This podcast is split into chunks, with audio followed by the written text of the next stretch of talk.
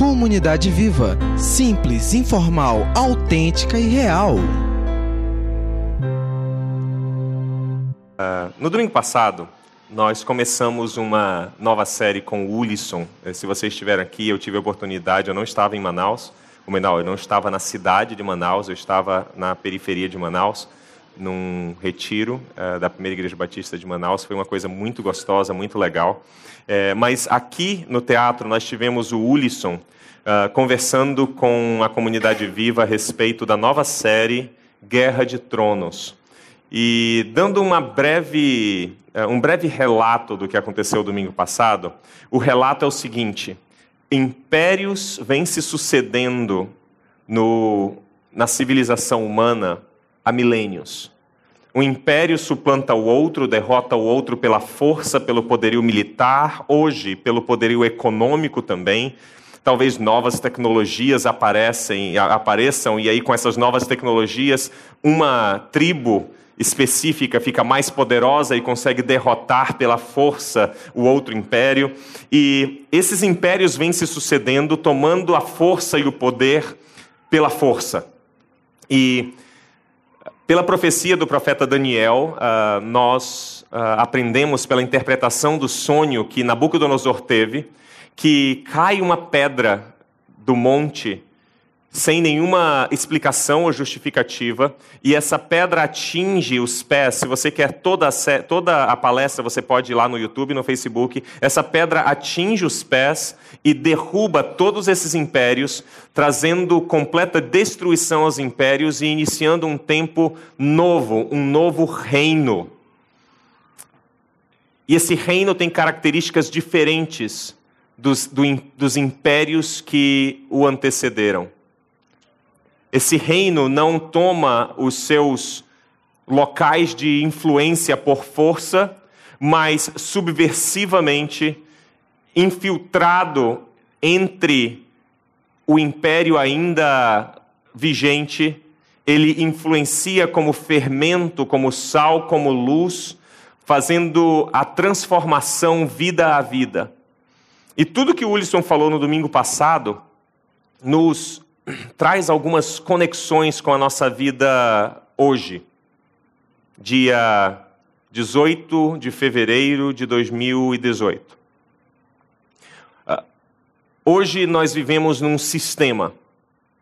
Seja qual for o sistema de sua preferência, seja você uh, neoliberal, seja você socialista, seja você comunista raiz, seja você anarquista, a realidade é que vivemos diferentes culturas ou sistemas que servem a diferentes impérios, que servem a diferentes poderes, que servem a diferentes propósitos. E hoje falamos do reino de Deus como infiltrado e influenciando todos esses sistemas, todos esses impérios no anúncio de que um novo reino do herdeiro legítimo chegou. E não chegou ontem, chegou há dois mil anos atrás, e desde então esse reino está sendo anunciado, infiltrado, de forma subversiva, tentando subverter esses impérios e derrubá-los como sinal de um novo reino em nosso meio. Infelizmente, nos nossos tempos, nós aparentemente temos não uma guerra de impérios com esse reino atuando, influenciando a sociedade como fermento, transformando toda a massa até que toda a massa seja influenciada, mas nós temos um novo império. Um novo império que, de forma errônea é associada ao herdeiro legítimo. Esse império tem usado grupos políticos, grupos financeiros, estelionato e todas as outras formas de domínio que os outros impérios têm usado. Este império agora, que se chama pelo nome de Jesus Cristo, de forma errônea, é associada ao reino de Deus, mas é parte do império das trevas. Eu sei que aqui na comunidade viva, normalmente nós não falamos com esses codinomes que estamos falando.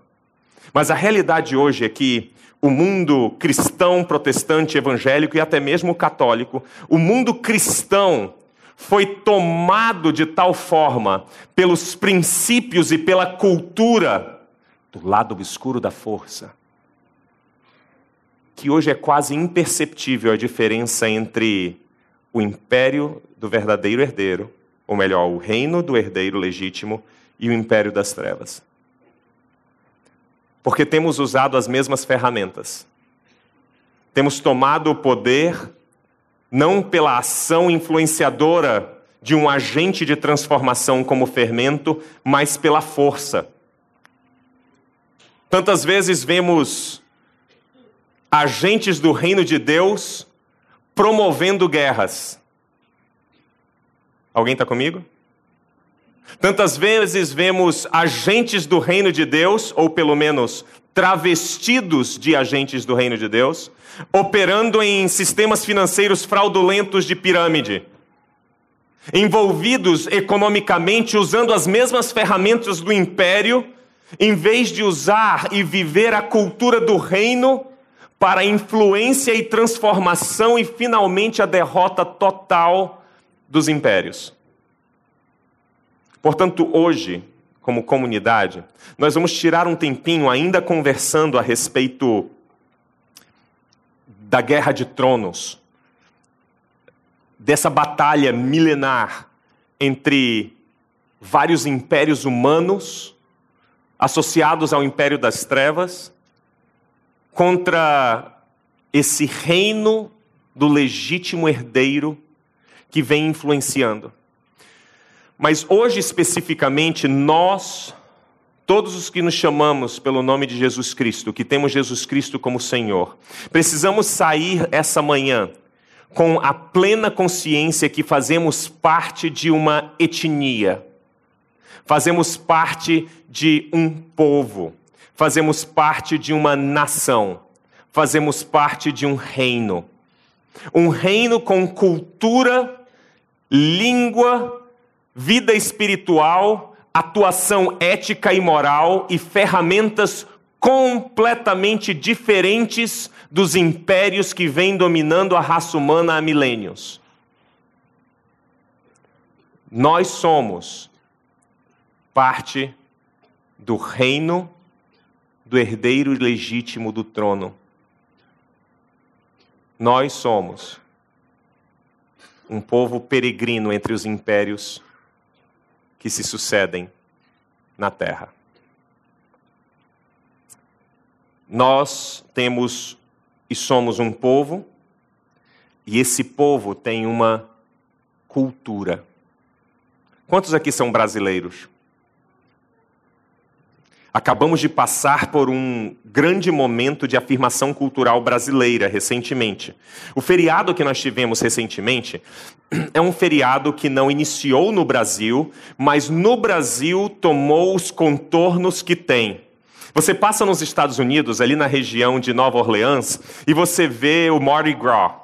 Né? Eles têm uma festividade carnavalesca lá e, e é interessante, é, é, é, tem os seus aspectos e tudo mais, mas específicos de uma região uh, que não exala uh, a, a, mistura entre a cultura africana, indígena e cultura cristã europeia. No Brasil, essas três culturas se juntaram e nas reinterpretações do período pré-quaresmal, antes da quaresma, onde fazemos jejum, onde nos eh, abstemos de carne, abstemos muitas vezes da sexualidade, onde temos a abstenção de quase todos os prazeres associados à carne, temos uma grande festança em louvor à carne.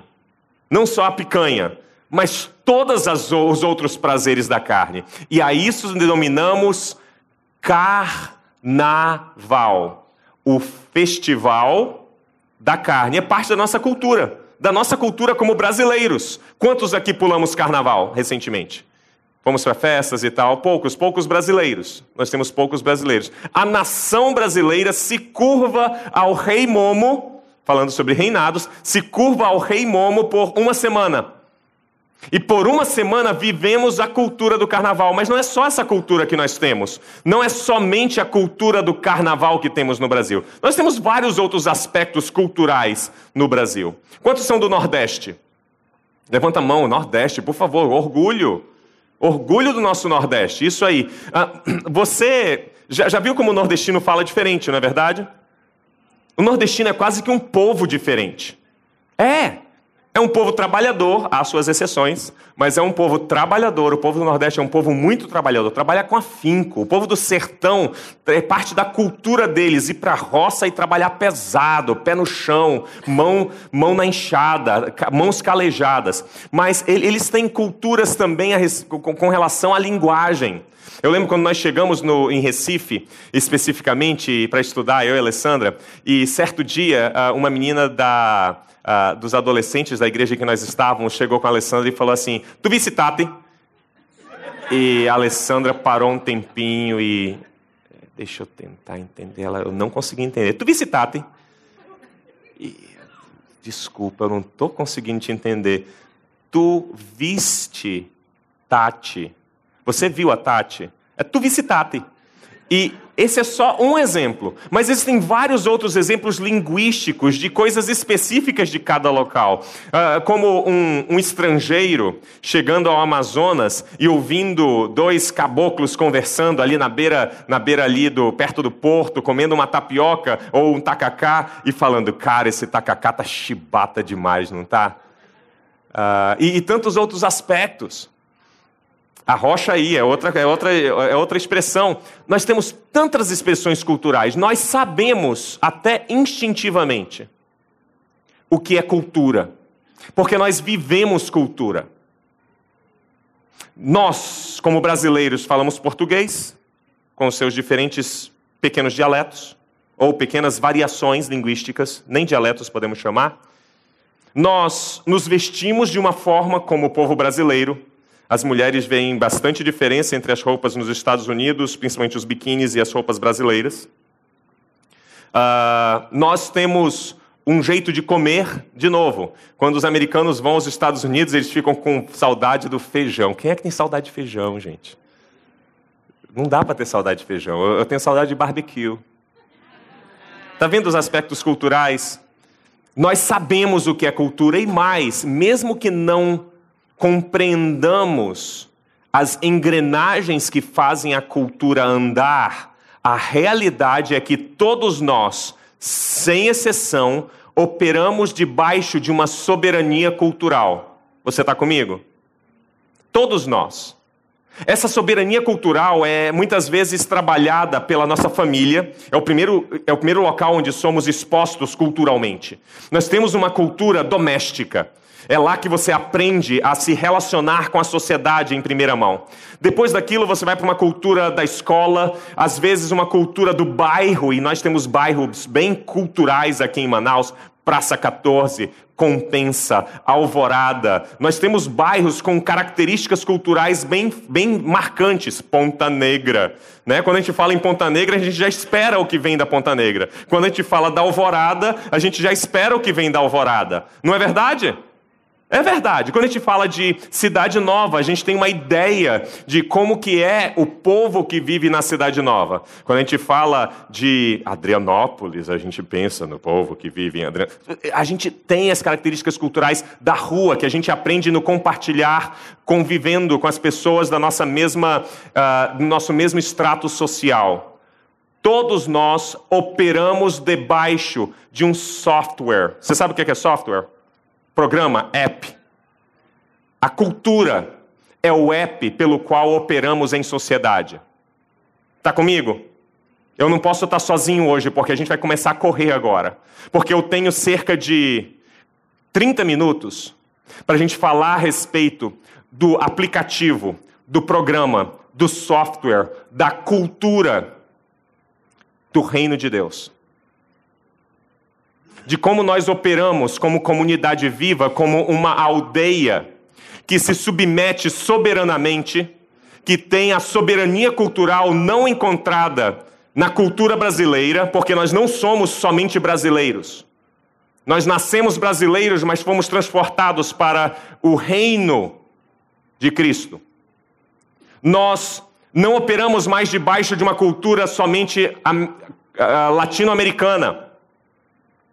Nós somos parte de um povo que se chama pelo nome de Cristo. Portanto, o software que operava e naturalmente me fazia agir em meio à sociedade como um latino-americano brasileiro precisa ser substituído e não é upgrade, não. É ser eliminado totalmente do meu HD e ser substituído por outro programa, outro sistema operacional, agora rendido totalmente ao meu rei.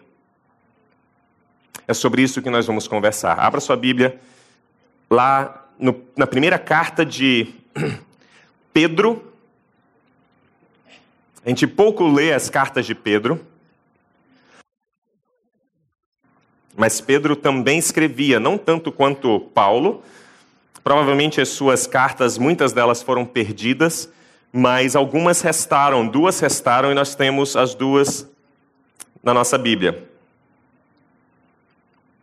Nós leremos 1 Pedro 2, de 1 a 12, e aí conversaremos sobre 1 Pedro 2, de 1 a 12. Pense, enquanto nós estivermos lendo, em cultura, sistema operacional, pertencimento cultural, diferenças culturais, como operamos em meio à sociedade e tudo mais. Olha como ele afirma.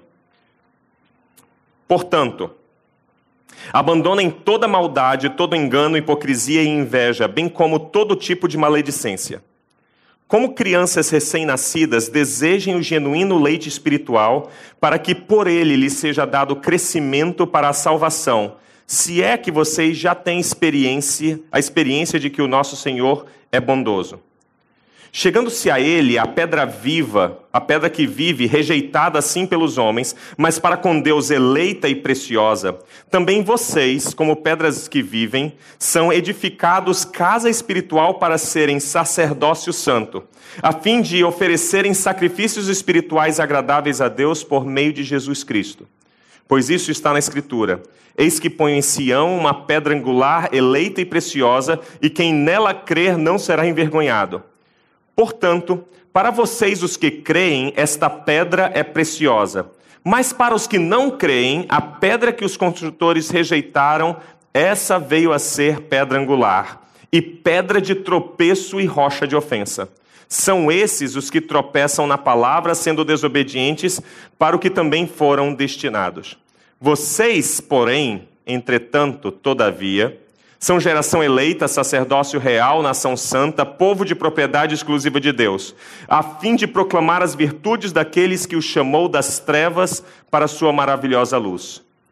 Antes, vocês nem eram povo mas agora são povo de Deus. Antes não tinham alcançado misericórdia, mas agora alcançaram misericórdia. Amados, peço a vocês, como peregrinos e forasteiros que são, que se abstenham das paixões carnais que fazem guerra contra a alma, tendo conduta exemplar no meio dos gentios, para que quando eles os acusarem de malfeitores, observando as boas obras que vocês praticam, glorifiquem a Deus no dia da visitação. Amados, peço a vocês como peregrinos e forasteiros que são, prestem muita atenção nesse último verso, eu repito. Peço a vocês, como peregrinos e forasteiros que são, que se abstenham das paixões carnais que fazem guerra contra a alma, tendo conduta exemplar no meio dos gentios, para que, quando eles os acusarem de malfeitores, observando as boas obras que vocês praticam, glorifiquem a Deus no dia da visitação. Vocês conseguem ver como Pedro conversando com esta igreja para a qual ele escreve, ele fala que alguns de nós nascemos agora. Ele passa então a narrar como que essa mudança de software, como essa mudança cultural, como essa mudança de soberania, porque estávamos servindo o império das trevas e agora fomos transportados do império das trevas para o reino do Filho, do seu amor, para o reino de Deus, as coisas que antes nos eram naturais e pertinentes à nossa carne, agora já não fazem mais parte da nossa constituição, mas precisamos aprender a viver de acordo com essa nova soberania, de acordo com esse novo programa. É necessário aprendizado. Porque o nosso desejo pode ser imenso, porque em gratidão, inclusive, de termos sido misericordiosamente transportados do império das trevas para o império da vida, para o império da luz, com uma grande gratidão, o nosso desejo é agora servir o nosso rei. É verdade? É, é verdade, é verdade. O nosso desejo é esse, mas entre desejo e ação está aqui disciplina entre desejo e ação está a disciplina. É, eu, eu, lembro a primeira vez que, e desculpe eu usar esse exemplo, alguns ficaram ofendidos, mas eu lembro a primeira vez que eu tive um contato com a Apple. Primeiro contato com computadores Macintosh. Eu fiquei quase que impactado pelo evangelho do Steve Jobs. E desculpe a associação, eu estou aqui fazendo uma paródia, tá bom? Mas o design, sabe, era belo. A funcionalidade e como os crentes no Senhor Steve Jobs falavam dele. E como falavam de suas máquinas como máquinas poderosas e que nunca davam problema. E pior é que enquanto você está do lado de fora da seita, você olha para as máquinas e as máquinas nunca crash, não existe tela azul. E eu estava acostumado com o império das trevas de Windows. Que eu estava, às vezes, no meio de programas e no meio. Eu, eu, eu, a, primeira, a primeira faculdade que eu fiz, nunca terminei, foi ciência da computação. Quantas vezes eu, no meio, na madrugada, terminando um trabalho para entregar para o professor, tela azul. Normalmente no final. E aí eu fui introduzido ao reino da maçã. Tudo era bonito. Tudo era. Cara, sim, o computador cheirava diferente. Aí depois de alguns anos, eu ainda não era convertido ao Steve Jobs. Depois de alguns anos, eu, eu fui aos Estados Unidos e eu nunca tinha entrado num dos templos. Jamais. Nunca tinha conhecido um templo.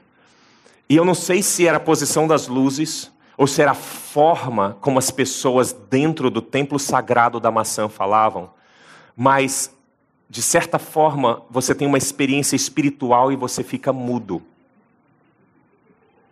De tanta informação maravilhosa que você recebe. E aí lá dentro, ele perguntava: qual máquina você deseja? Eu não sabia nem o que desejar, eu queria qualquer coisa. Talvez você tenha experimentado isso quando você chegou no reino de Deus a primeira vez e você tudo era novo e falavam, vai ter um estudo bíblico na casa da irmã duas da manhã e você, eu vou. Por quê? Porque eu quero qualquer coisa. Né?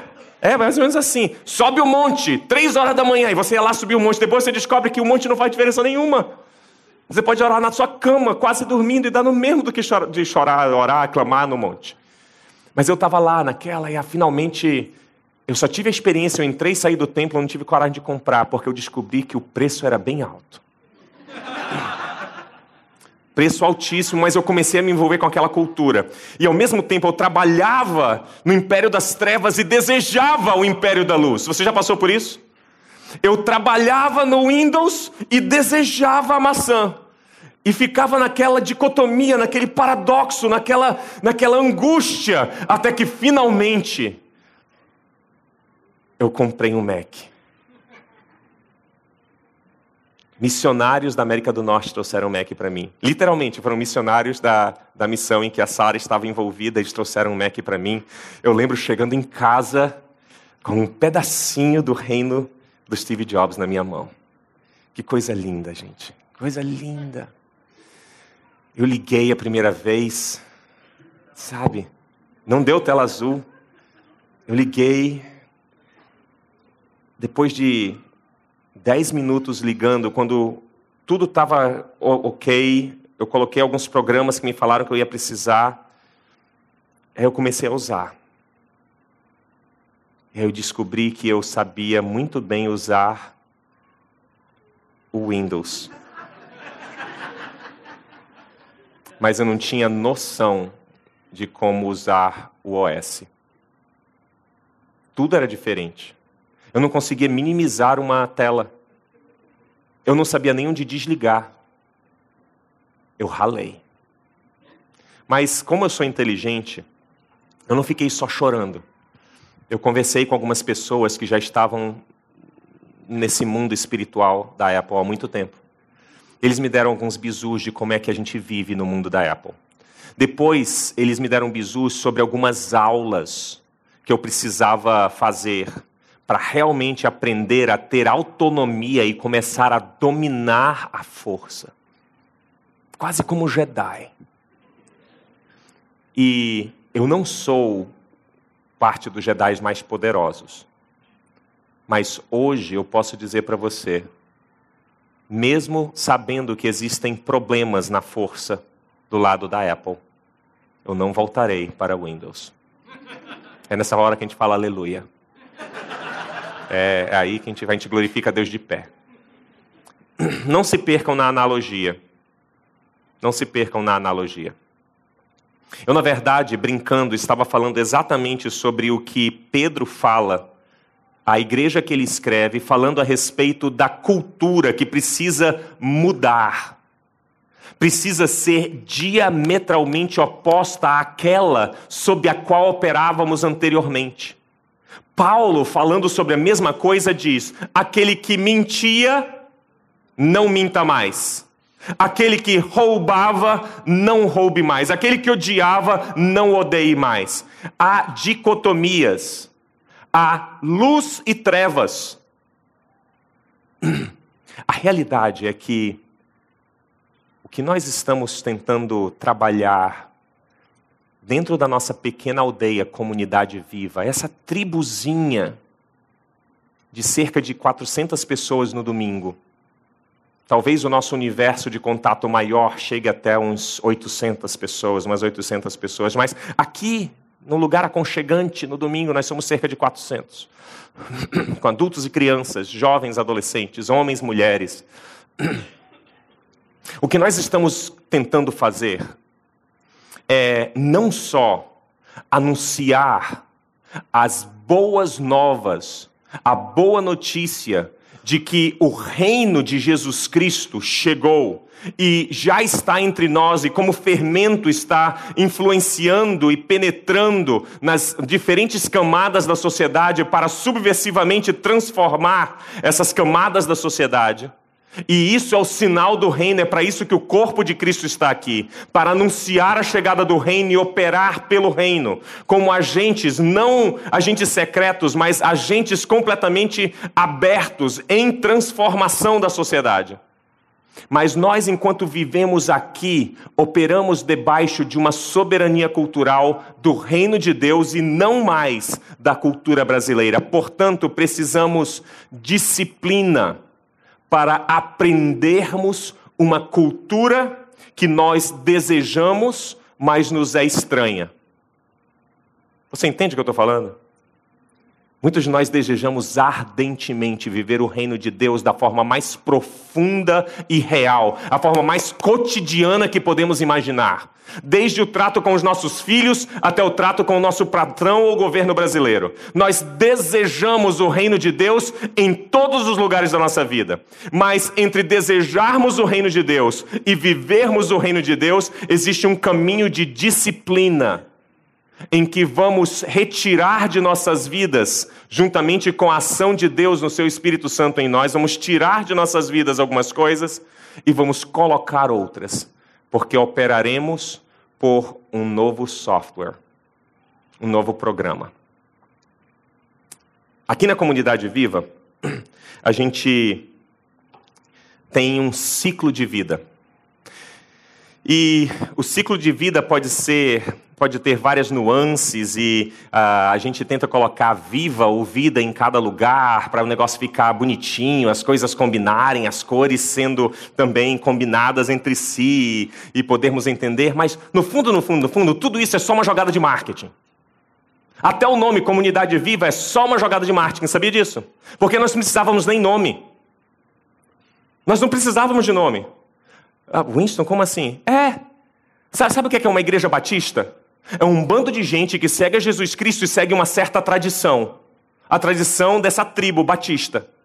Da mesma forma que sabe o que é presbiteriano? Presbiteriano não é nada, assim como batista não é nada. É só um bando de gente, pecador, que foi atingido pela graça de Deus e vive a disciplina de acordo com a tradição presbiteriana.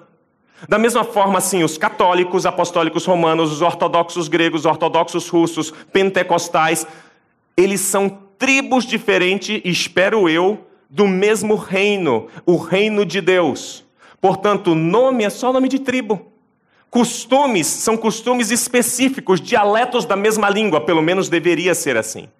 Mas lembrem como eu comecei essa palestra, falando que existem pessoas do império que estão atuando como lobos no reino de Jesus Cristo. Eu não falo desses. Eu falo sobre os cristãos genuínos. E hoje eu gostaria de apresentar para vocês, para que as coisas fiquem bem claras, como aqui na comunidade nós vivemos essa mudança cultural.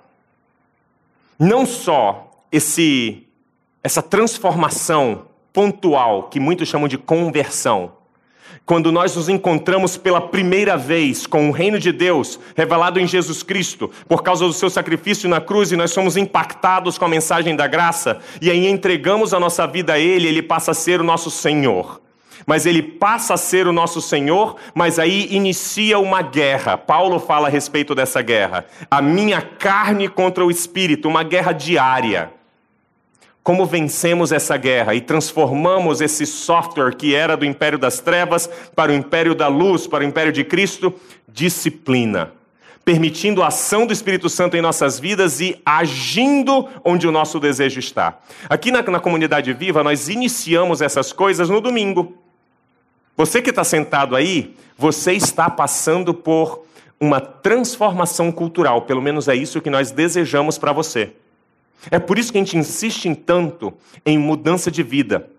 É por isso que a gente fala tanto a respeito de você precisa colocar Jesus como seu Senhor, você precisa atentar para a soberania, a gente fala de reino de Deus, porque o nosso desejo é real. Eu não quero que você se sinta enganado. O nosso desejo no domingo é que você tenha um conforto legal, tipo a loja da Apple. Eu não estou brincando, não, estou falando sério.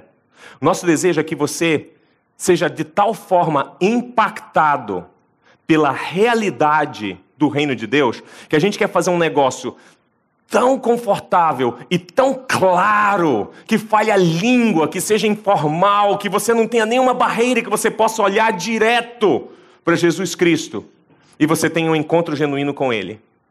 É isso o domingo. O domingo é informal, o domingo é simples, o domingo não tem complexidade nenhuma, mas o domingo também tem uma certa formalidade, afinal de contas, vocês estão sentados em linhas, em filas, olhando para frente, vendo um doido falar aqui, às vezes não é tão doido como o Ulisses, a Sara, o Paulo, eles não são tão doidos, mas normalmente um doido aqui falando e vocês aí ouvindo, e, e é uma coisa meio formal, tipo uma sala de estar.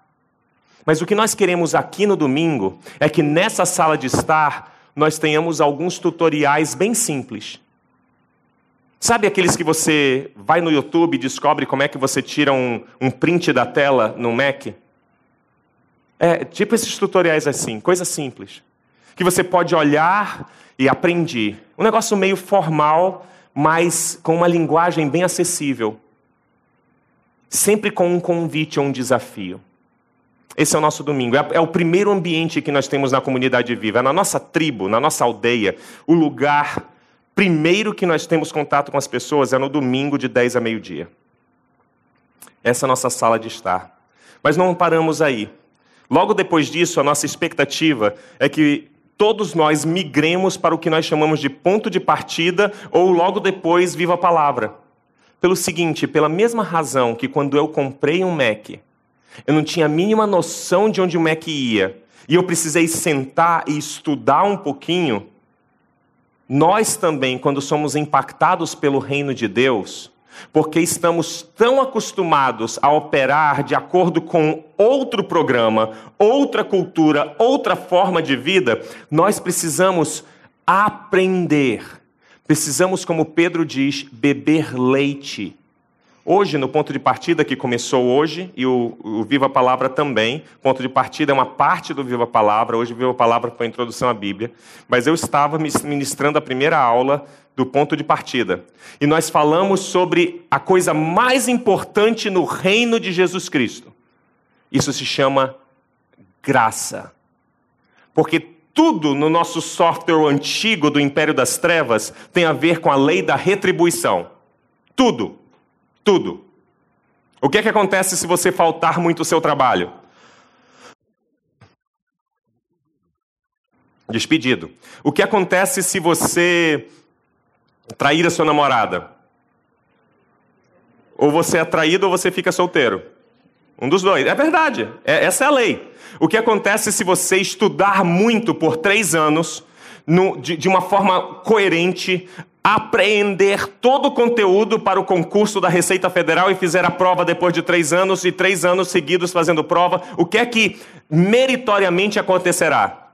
Você será auditor da Receita e receberá um salário bom. O que acontece se você cometer um crime num estado que preste? Você é preso. No Brasil, você é condecorado. Nós nascemos nos desenvolvemos. Sabe coisa de Globo Repórter? Como eles vivem, como eles operam, como né, onde é. Quando nós descrevemos a raça humana, a raça humana opera pela lei da retribuição. Aí alguns escrevem alguns livros dizendo a lei da semeadura, ou o segredo e tudo mais, dizendo o mundo conspira, o universo conspira a seu favor. Se você fizer coisas boas, coisas boas virão para você. Quantos aqui já fizeram coisas boas na vida? Levanta a mão. Quantos de vocês são milionários por isso? Tem uma forma de ser milionário, na verdade, duas. Existem duas formas de ser milionário: muito trabalho ou muita corrupção. É, a herança é porque alguém trabalhou. Ou muito trabalho ou muita corrupção. É assim que fica rico. Não, não fica rico falando para um, um pote de água riquezas bondade, misericórdia. Não. Não tem um segredo. Mas nós operamos normalmente com a, o software, com a, a, o programa, com o aplicativo na nossa cabeça de retribuição. Se eu fizer coisas boas, Deus vai me abençoar. Se eu fizer caquinha, Deus vai me dar uma palmadinha. E aí vem Jesus Cristo dizendo que Paulo, na verdade, mas Jesus Cristo anunciou isso. Mas Paulo diz na sua carta aos Romanos: não há nenhum justo, nenhum sequer. Todos pecaram e destituídos estão da glória de Deus. O salário do pecado é a morte. Para todos. Mas ele completa: mas o dom gratuito de Deus é a vida eterna em Cristo Jesus. Ele completa também dizendo que há um justo e através desse justo e do sacrifício dele, nós somos feitos justiça, uma justiça externa a nós, não meritória, mas completamente graciosa. Sabe onde é que a gente aprende isso? A gente aprende isso quando a gente senta o nosso bumbum na cadeira, a gente abre a Bíblia e a gente lê Romanos, a gente lê João, a gente lê Atos e a gente estuda, medita, memoriza e apropria essas verdades. E aí essas verdades passam a ser parte nossa. Nós colocamos esses pedaços de programa, esses pedaços de aplicativo no nosso sistema operacional e passamos a operar através deles. Uma forma antiga de falar isso, o salmista falou. Ele disse assim: escondi a tua palavra no meu coração para não pecar contra ti. É porque a gente lê a Bíblia e não entende que o cara escreveu há três mil anos. O que ele falou foi: eu escrevi, eu peguei um pedaço do programa divino do reino do Filho do seu amor e coloquei no meu sistema operacional para que eu não mais operasse de acordo com aquela cultura. E hoje eu opero de acordo com uma nova cultura. Porque eu menti, eu não minto mais. Por quê? Porque eu mudei meu programa. E hoje eu não posso mentir, porque a mentira não faz parte de quem eu sou, porque eu sou nova criatura em Cristo Jesus, meu Senhor. Sabe como a gente aprende isso? Aqui na comunidade viva, ponto de partida e viva a palavra. Ah, mas é oito e meia da manhã, eu não gosto de acordar. Cara, talvez você precise procurar outra tribo. Porque tem tribo que se reúne de noite, tem tribo que se reúne de sábado, tem tribo que é mais Caxias e tem alguém que vai exigir que você estude, tem tribo que é mais liberal e que fala, cara, estuda a Bíblia, tem autonomia bíblica. Mas uma coisa que você não pode fazer é o seguinte: dar desculpas para não trabalhar a sua vida com disciplina, para mergulhar na Bíblia e se apropriar desse programa do novo reino para que o seu sistema operacional seja transformado. Aqui na comunidade viva, nós não nos atemos somente a esse domingo, 10 a meio-dia, adoração e uma palavrinha.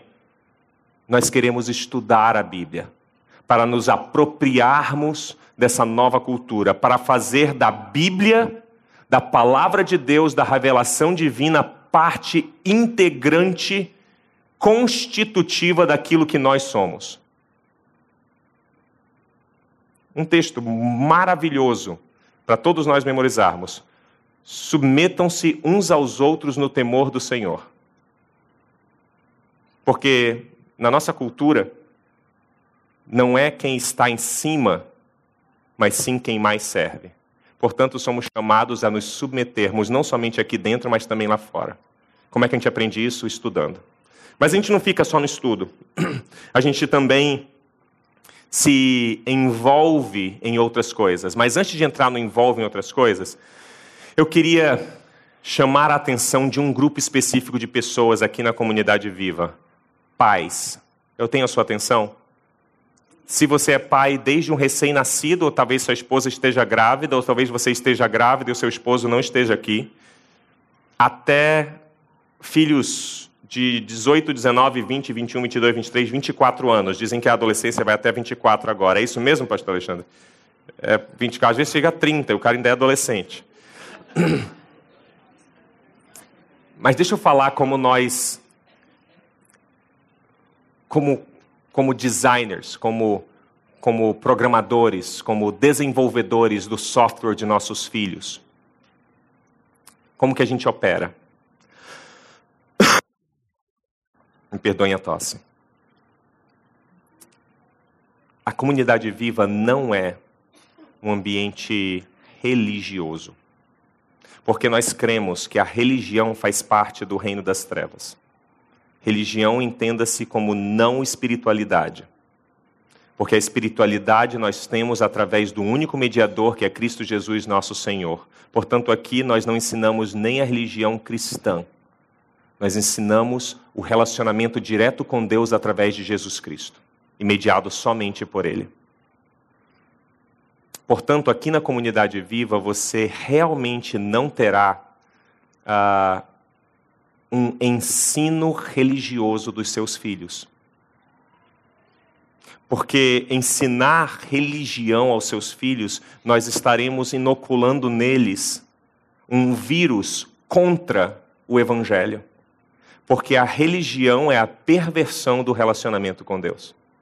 Porque na religião eu aprendo que se eu chegar com Winston e falar com ele sobre o meu pecado, tá tudo bem, eu posso voltar e pecar de novo. Enquanto no relacionamento com Deus, eu aprendo que quando eu peco, eu me distancio de Deus e eu preciso então estar diante dele, imerso nele, para liberar e estar completamente liberto daquilo que me escraviza, que é o meu pecado. Portanto, conversar com Winston não ajuda a transformar quem eu sou se for simplesmente um ato religioso, mas eu posso sentar com o João da Silva e ser instruído pelo João da Silva através da Bíblia e assim ser liberto da escravidão do meu pecado.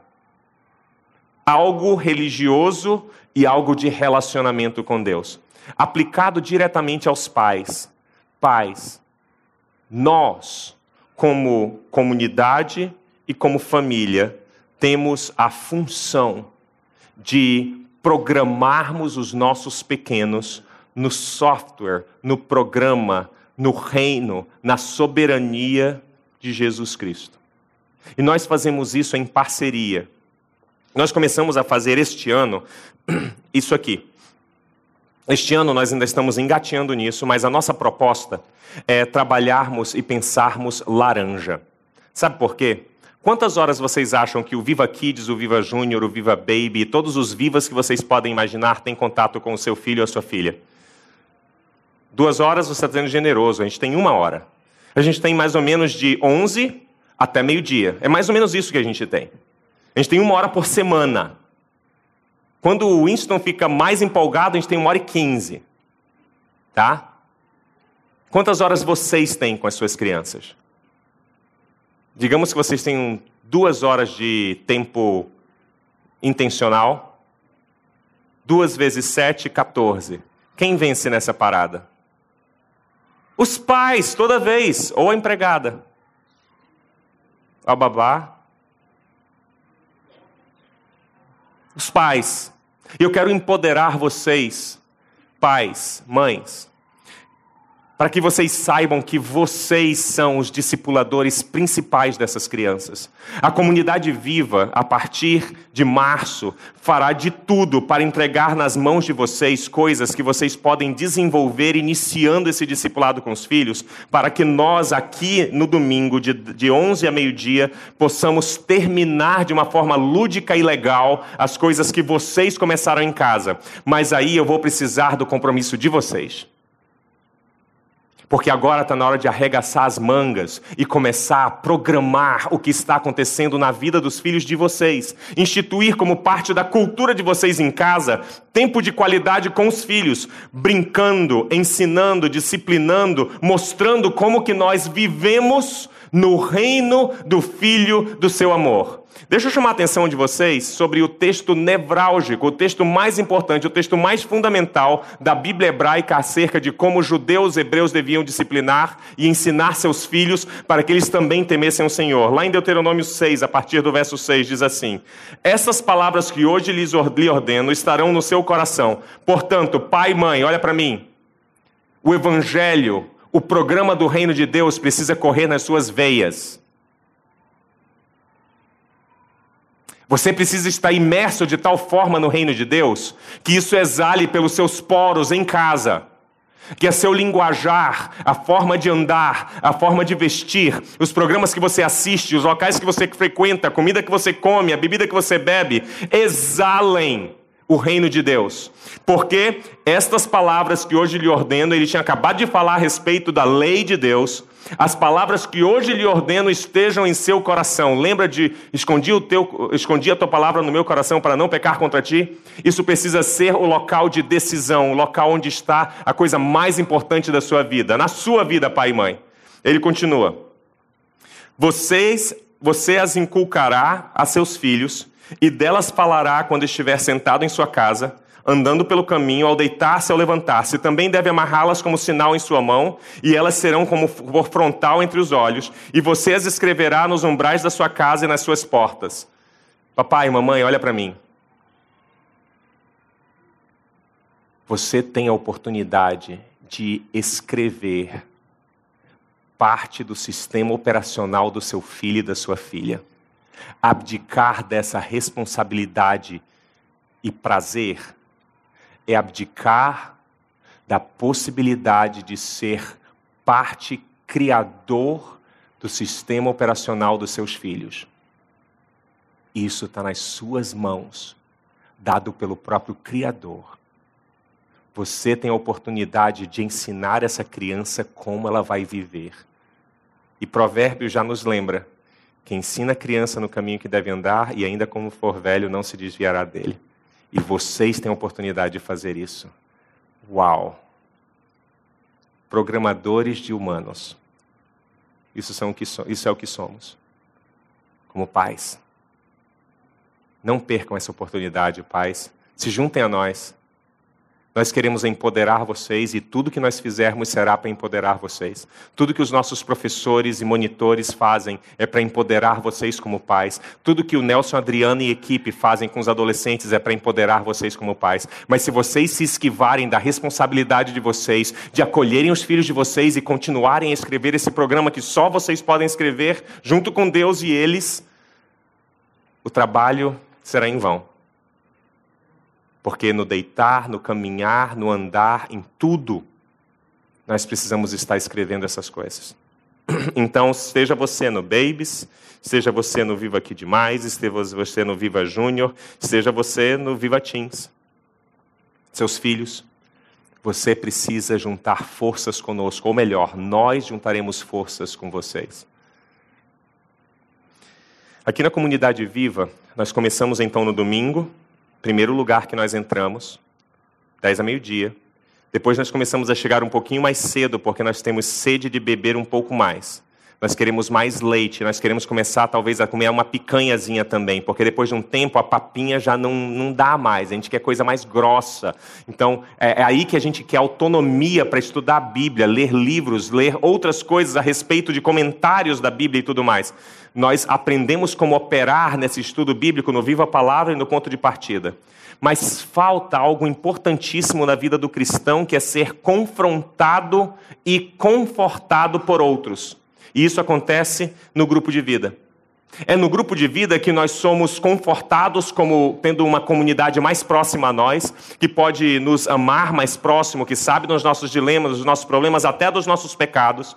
Mas é também nesse lugar, no grupo de vida, que a igreja realmente se reúne.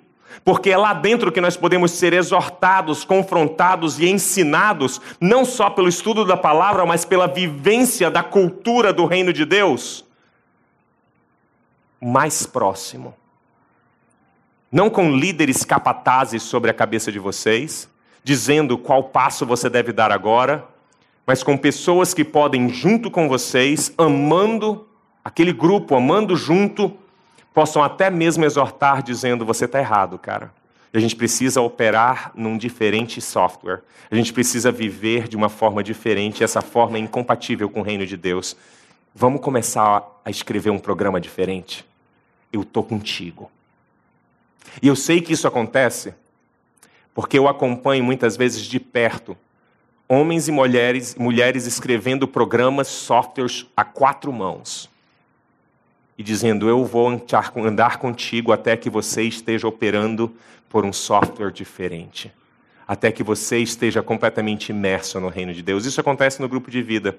Aí, tantas vezes, e aqui não é carapuça para ninguém, mas nós nos esquivamos do compromisso de estarmos em comunidade, porque é mais simples nós estarmos no domingo de 10 a meio-dia check na função religiosa, agora eu posso viver.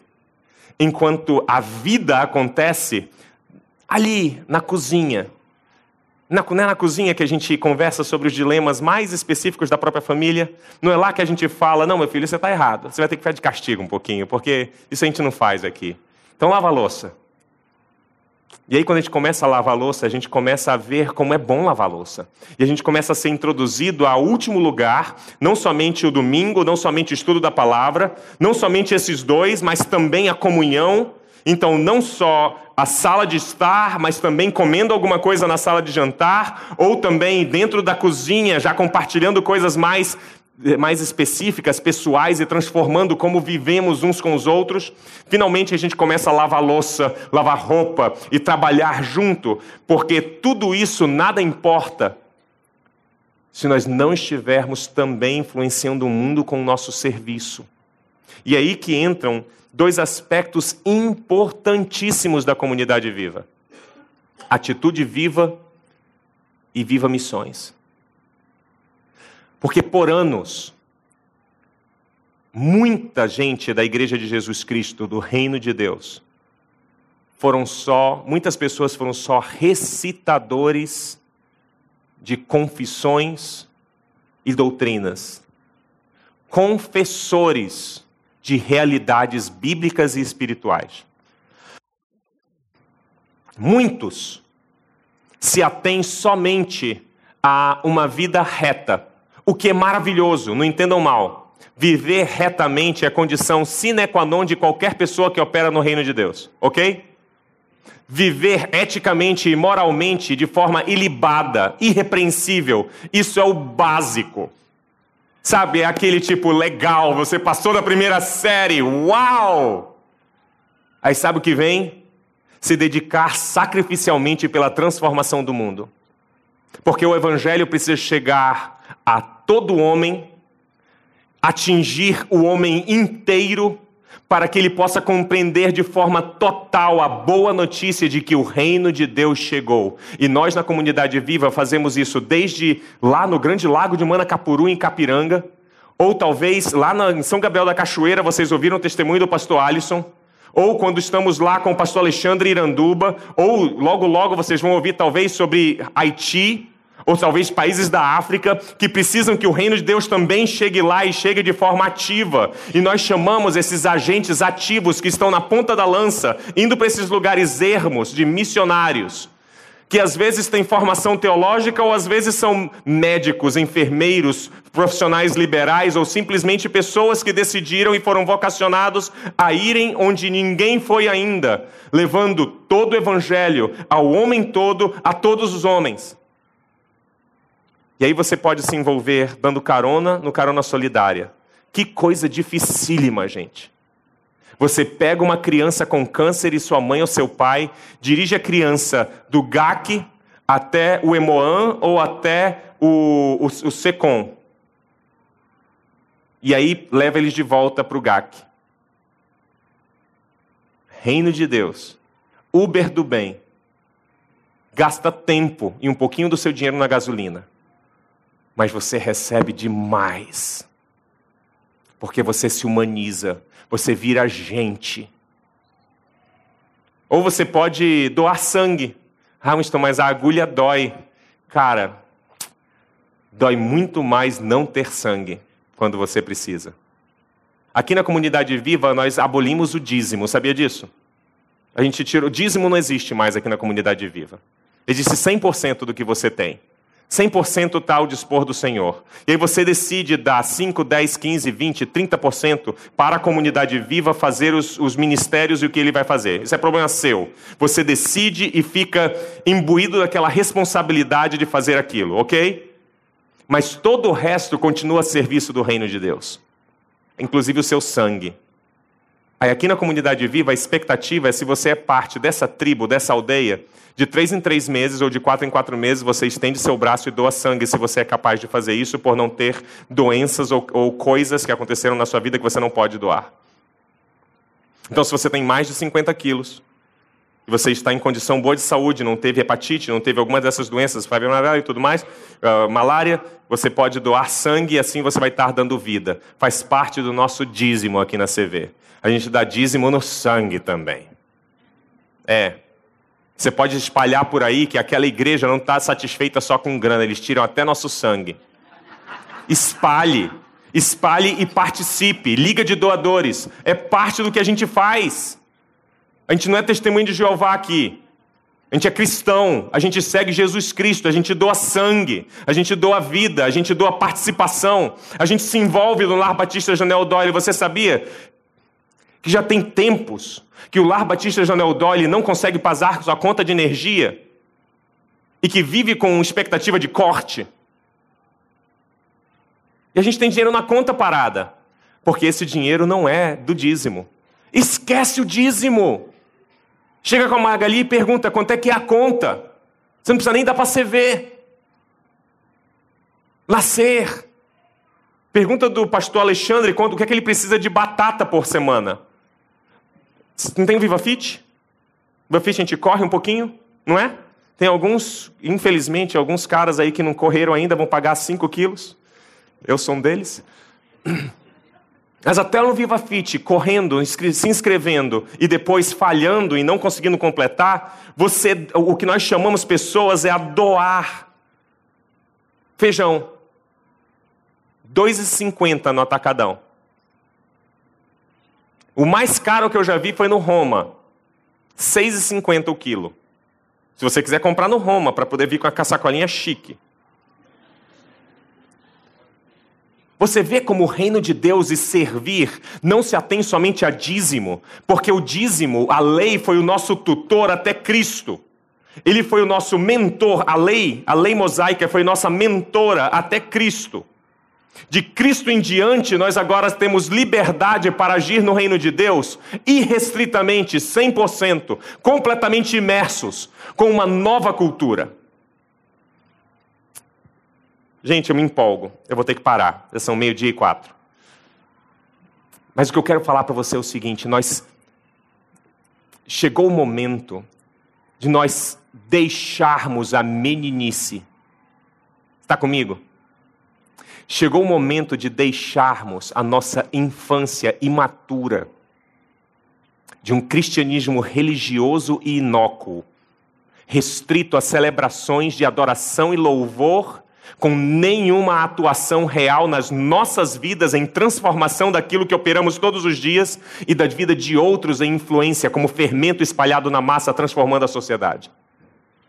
Chegou a hora de, como cristãos, participantes desse reino com uma nova cultura de influenciarmos a nossa cidade, o nosso estado, a nossa nação, não como um império invasor, mas como um grupo subversivo de influenciadores, derrotando o império, uma pessoa de cada vez.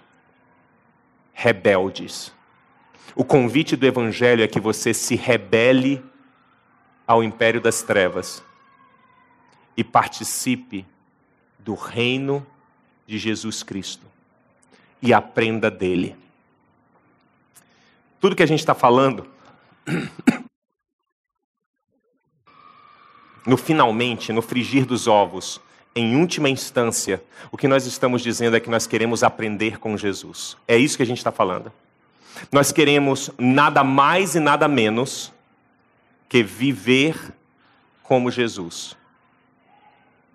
Eu não vou passar meia hora falando como ele viveu, porque basta dizer como ele morreu. Ele morreu em favor de pecadores. Eu acho que isso explica muito o que nós queremos como missão nossa, a nossa aldeiazinha, comunidade viva, e o reino de Deus, como todas as igrejas locais, numa igreja universal e católica, uma igreja total, uma igreja de todos os santos salvos por Jesus Cristo. Qual a missão? Paulo nos dá claramente a missão. Nós somos embaixadores por Cristo e anunciamos a mensagem de reconciliação, clamando ao mundo: reconciliem-se com Deus. Isso é o que somos como comunidade viva. Eu espero que essa última música seja a sua oração. E que você possa dizer: Eu quero aprender com Jesus, eu quero seguir os passos de Jesus, eu quero viver esse amor. E o amor não se dá somente na caridade mas o amor se dá inclusive no trabalho sacrificial de mortificar a minha própria carne para que eu viva e tenha condição de viver Cristo de forma total e venha, portanto, a influenciar o mundo. Eu espero que a sua decisão essa manhã seja de servir a Cristo irrestritamente e de substituir o software que naturalmente veio no seu sistema operacional por Cristo Jesus. Sabe como você faz isso? Você entrega a sua vida a Ele e começa a aprender como viver com Ele. É assim que nós mudamos. Espero que esse seja o seu desejo.